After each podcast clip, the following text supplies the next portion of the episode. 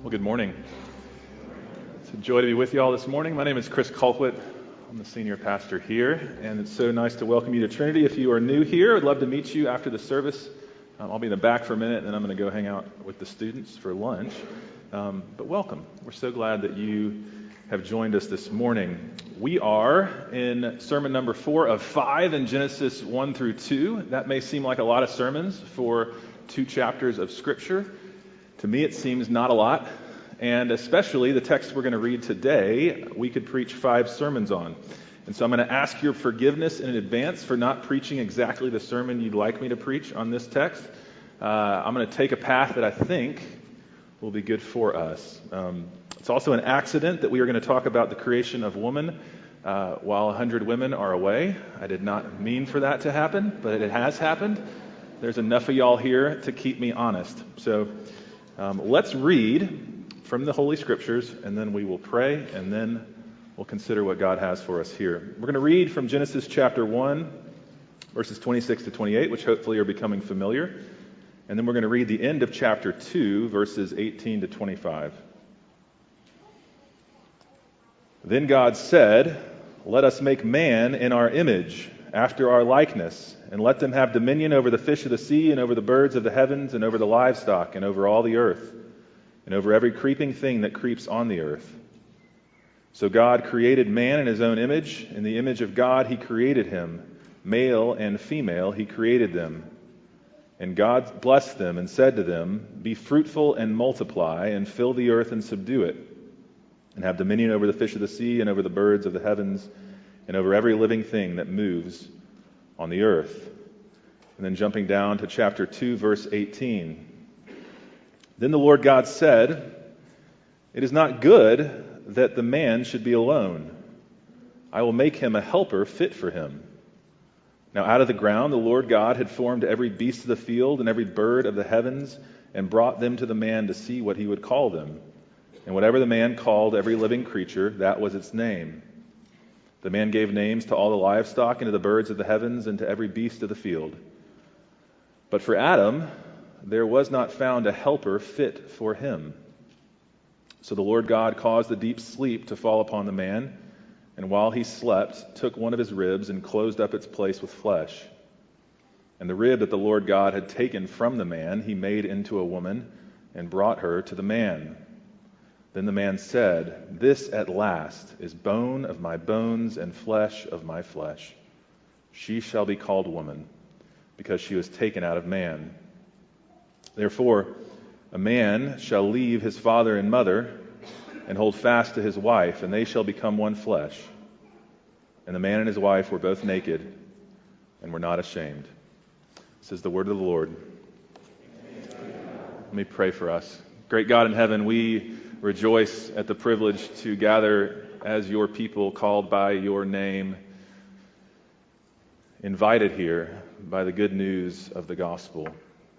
Lord, we do answer back to you in praise and thanksgiving. And now we pray that you would help us, Lord. We couldn't know you if you hadn't revealed yourself to us. We rejoice that you have, not only in all of creation, but savingly in your holy scriptures. We pray now that the Spirit who breathed these very words out would be with us. Be with me. Be with all of us as we hear your word proclaimed, that we might see and treasure Christ our Savior here at the very beginning of creation.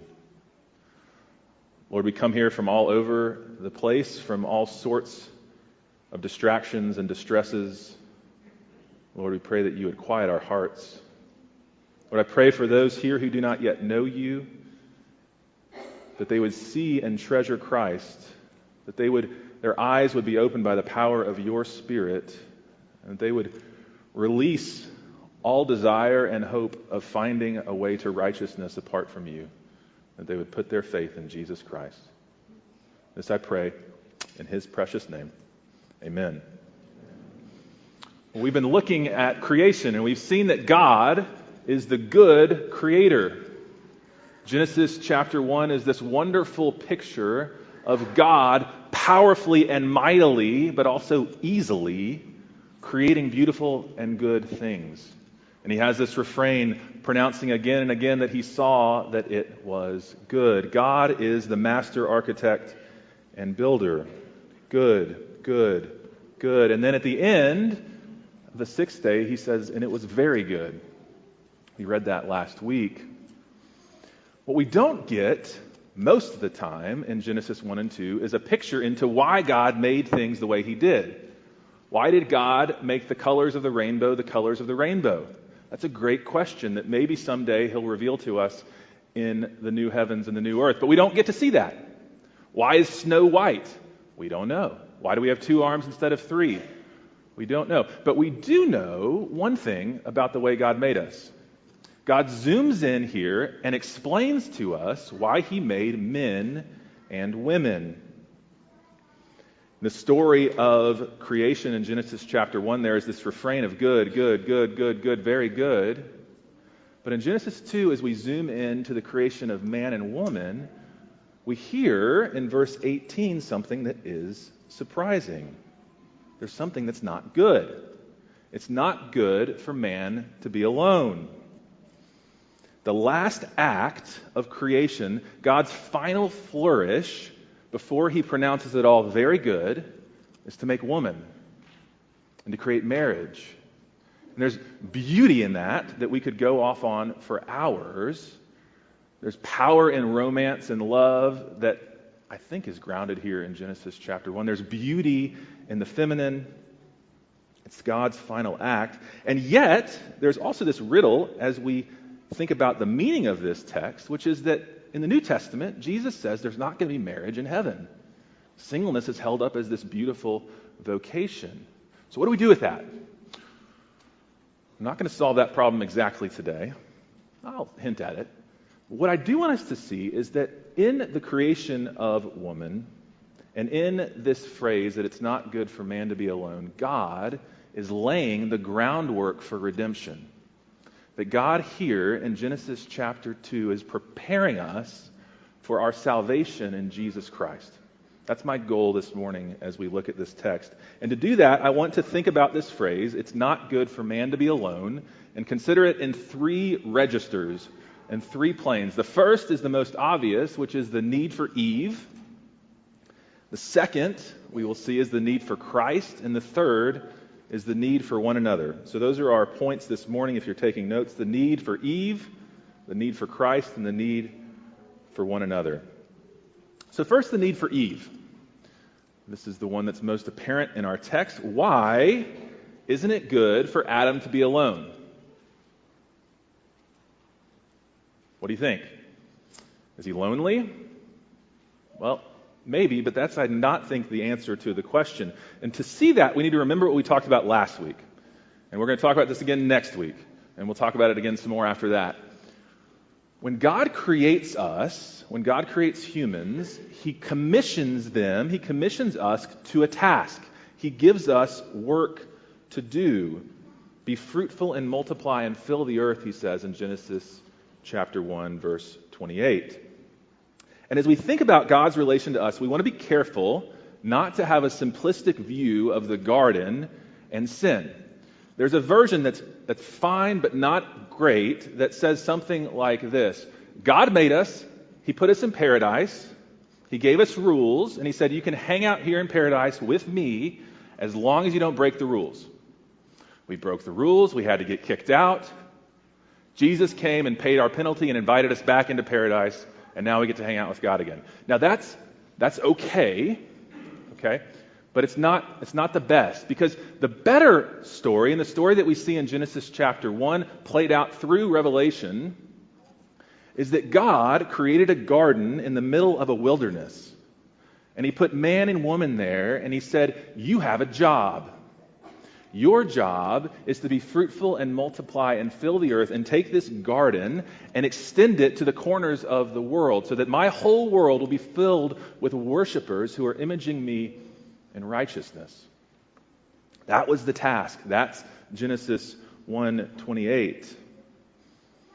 And the sad story of the fall, which we'll get to in a couple of weeks, is that we failed at that task.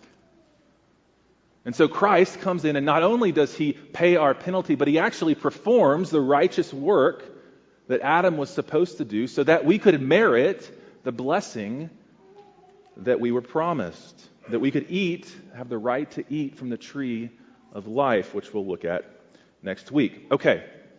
That framework's important because as we go back to Adam here in Genesis chapter 2, and God looks at him and says, It's not good for man to be alone, we need to realize that Adam's got a job to do, and this verdict of not good is related to that job. And it's, it's very simple. It may sound trite. Why is it not good for man to be alone? Well, he brings forward all the animals. There's not a helper fit for him, and he makes Eve. And Eve works. Why? Well, because in Genesis 1, chapter 28, God told Adam to be fruitful and multiply and fill the earth. And you can't do that without Eve. Okay? God made Eve and Adam so that they could procreate. They could become one flesh and have babies. To do the job, they had to have babies and fill the earth. That's it. That's the most simple reason that God says it's not good for man to be alone. All right, now, you say, okay, that's very problematic because that instrument, instrumentalizes women into just baby makers, right? Is that what the Bible is saying here? And the answer is no, that's not what the Bible is saying here.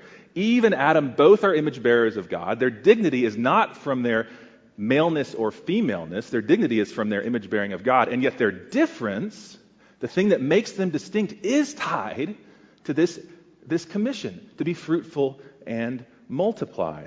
The thing that made them male and female was oriented toward their vocation in the garden. We were made male and female because we had a job to do. Y'all tracking? That's important for understanding marriage, for understanding our maleness and femaleness. Simply put, God created two types of humans, each bearing the image of God, and He gave us a task but it was a task that we could only complete together as one, joined as one flesh. And that's what he summarizes in verse 24. Therefore, a man shall leave his father and mother and hold fast to his wife, and they shall become one flesh. To be faithful to God's call, they could not be solo actors. To fulfill the commission, they had to do it together. They had to become one body, united by this miracle of marriage. Obedience to God's commission would come from a one flesh union of the two. Y'all see that? So, for, for Adam to do his job, for the blessing to be found, for the earth to be filled, they had to do it together in this union. Union was the key. God made men and women differently on purpose, and he called them to a task that they could only complete together. Germain Grisez, who's a Catholic theologian, and a lot of times the Catholics guys are better on this than the Protestants. Um, here's what they say Though a male and a female are complete individuals with respect to other functions, for example, nutrition, sensation, and locomotion, you can do all those things by yourself. With respect to reproduction, they are only potential parts of a mated pair, which is the complete organism capable of reproducing. We are designed in our very biology to not be complete with respect to this thing that we're called to do without another. God did that on purpose. And He commissioned us to a task that we had to do in union with one another. All right. What do we do with that? That's, that's Genesis 1 and 2. Where do we go from there? We could go lots of different ways, and here's where I'm going to take one route, but I'll name some other ones. We could, we could have a sermon on marriage. That would be important and good. We'll do that sometime. Talking about Jesus uses this one flesh idea to forbid divorce. Paul uses it to enjoin love, as we'll see in a second. We could also use some contemporary social and ethical applications about the difference between men and women, about the intrinsic design that God used to make us as men and women. That's important. That's not what we're going to do this morning. What I want to do is to see how, in this design of God, for us to complete his commission in union, he's laying the groundwork for Jesus. And we find that in the deep meaning of marriage. In the Old Testament and in the New Testament, again and again, God uses marriage as a metaphor for his relationship to the people of Israel. God says, I am the husband and you are my bride. And in the Old Testament, he, that's usually the faithless bride, the bride who is unfaithful to her husband, and the husband is calling her back. But in the New Testament, we see at the end of time in Revelation chapter 19 that the final picture is of a marriage supper where the church, as Christ's bride, is clothed and revealed in splendor and united to him. That's a clue and that's where I want to go next. So we see the need for Eve. Now I want us to think about the need for Christ that's revealed in this original design. And to do that, I want to go to Ephesians chapter 5. If I had it over again, I would have printed this in your bulletin.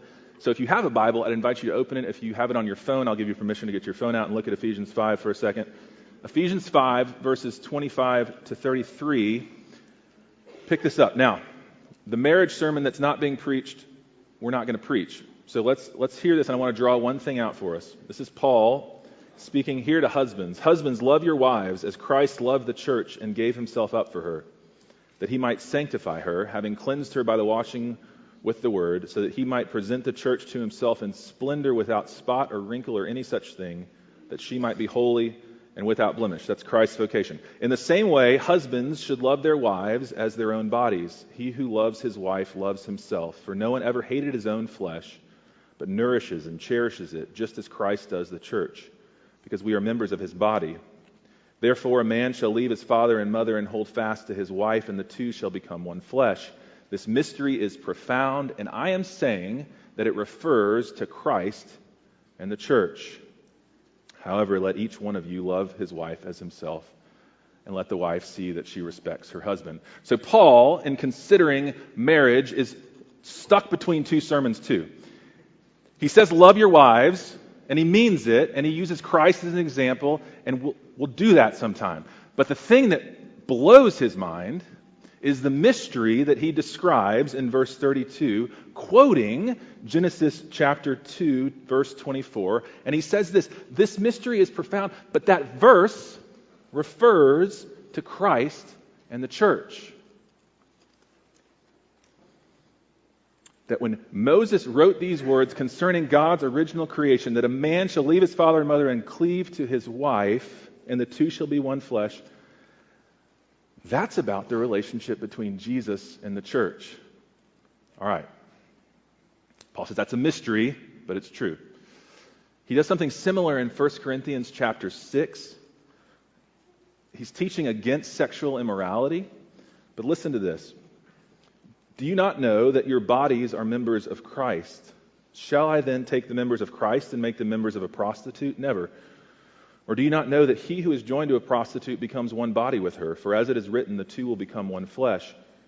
But he who is joined to the Lord becomes one spirit with him. There's a good sermon here on sexual immorality that we're not going to preach.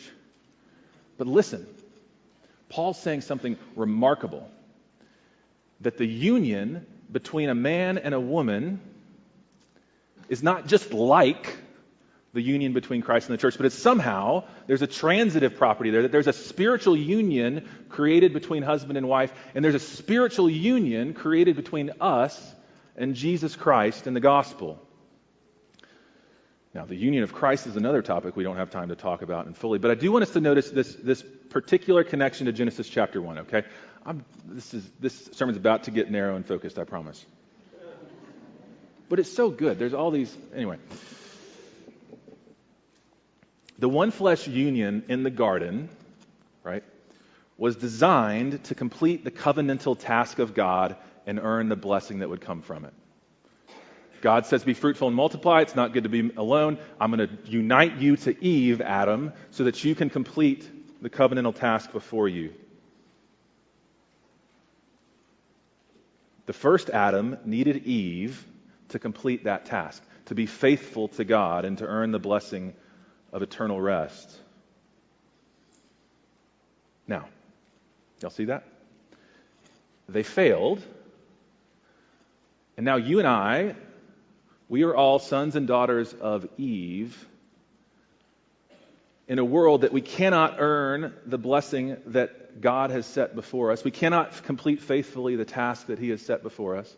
And we are once more in need of a helper. Y'all see this?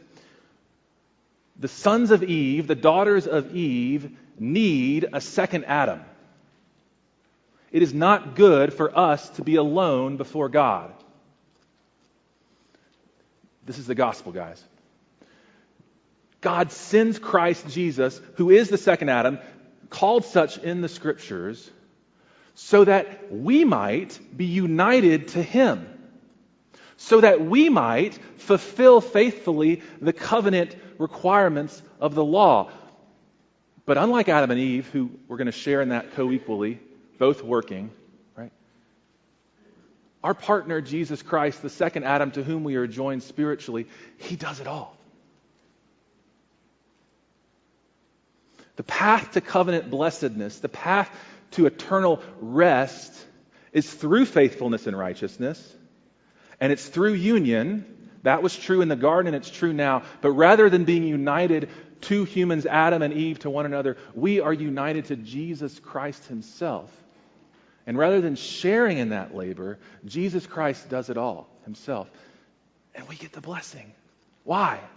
Because we're united to Him as one. As Christ performs faithfully the law, we're united to Him.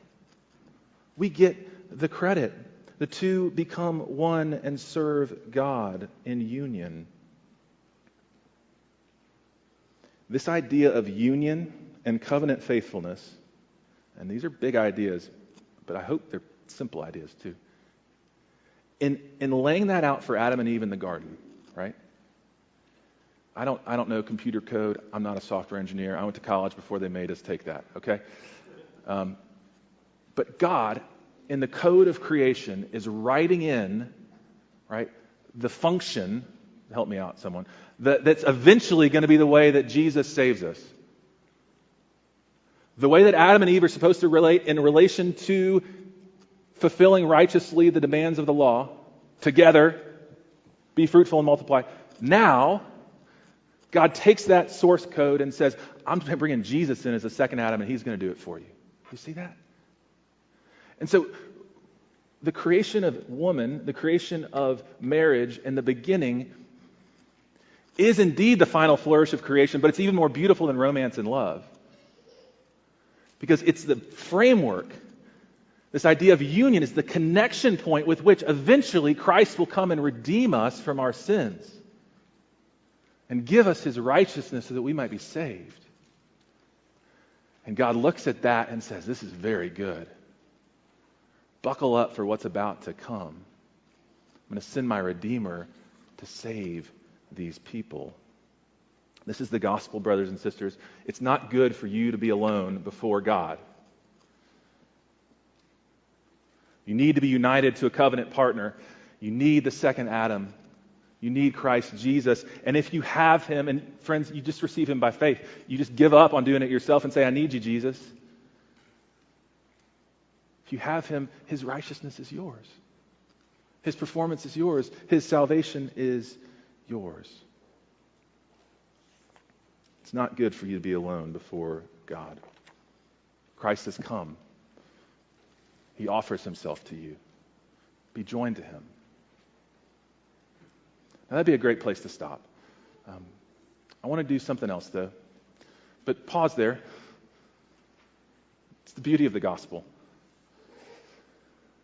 Third point, though, I want to think about is this the need for one another. Because our righteousness and our blessing is complete in Jesus Christ. The work is done by Him.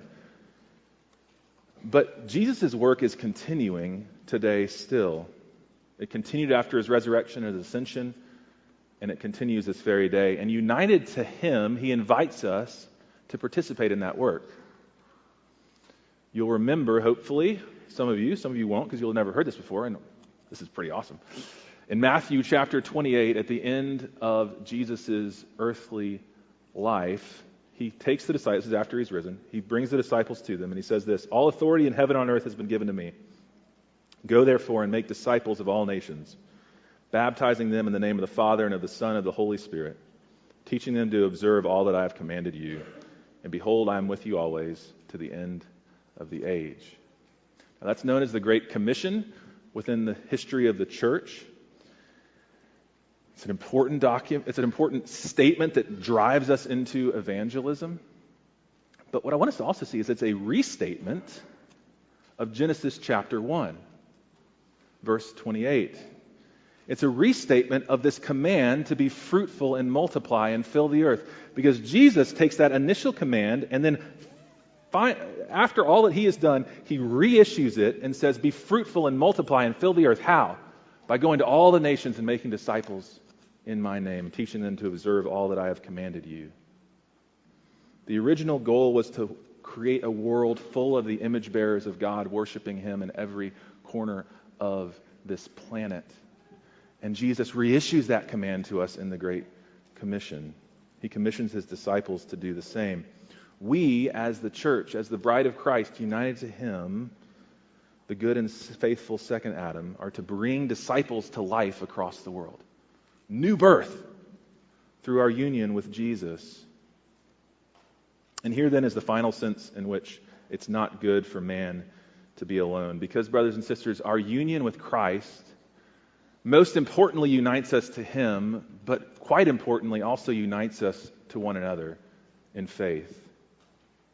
The New Testament, again and again, describes us, the body of Christ, those who call on his name, as the body of Christ. I just said that. I didn't mean to. 1 Corinthians 12, Romans 12, Ephesians 4. Those are the places to go look. And I want to look at Ephesians 12, 5, or sorry, not Ephesians. There's no Ephesians 12. Romans 12, 5, where, where Paul says, So, though, we, though many, we are one body in Christ, and members individually one of another we are members one of another. So the, the, the gospel unites us to Jesus, and then it unites us to one another. That's the, for those of you who are here this summer, or no, maybe it was this spring. That's the gushers thing, okay? Um, it's a callback. If you weren't here, that's cool. You can ask me about it later. But that union, like the union of Adam and Eve in the garden, has a function, okay?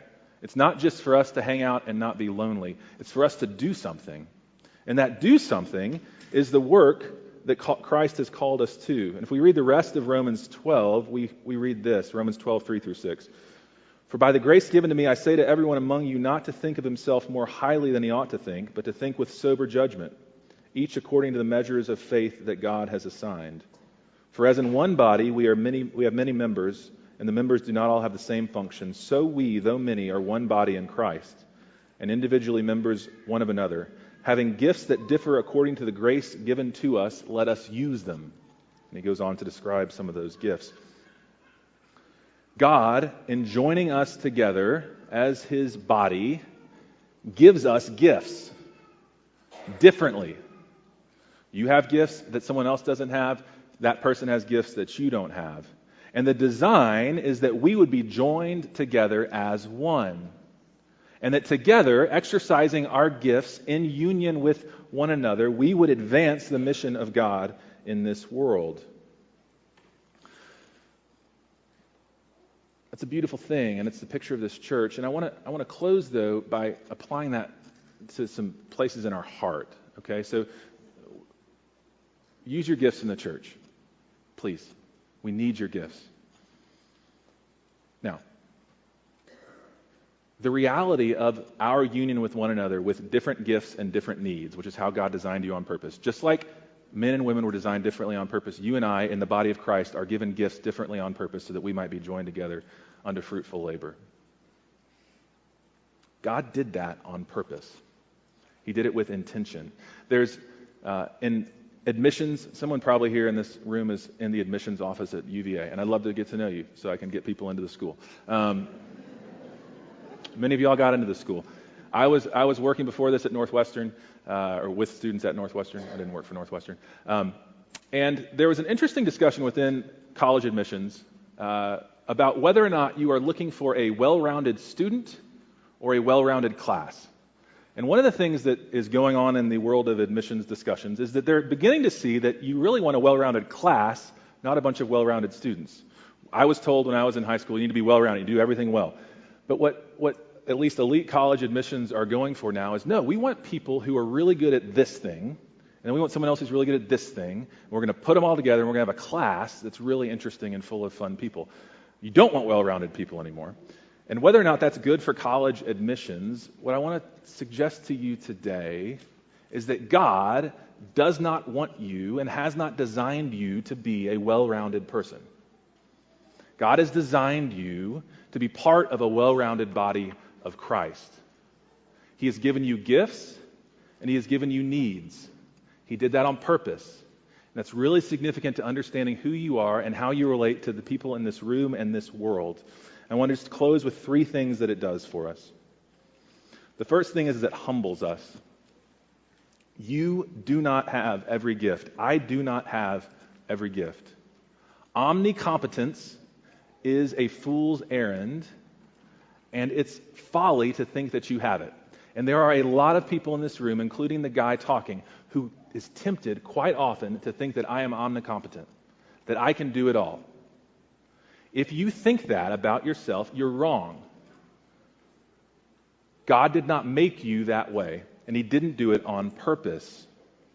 And the foolishness of imagining that you can do all things and be all things is ultimately going to turn for you into a burden that you cannot bear because you're going to run up against things you can't do, and you're going to think you were always supposed to be able to do those things.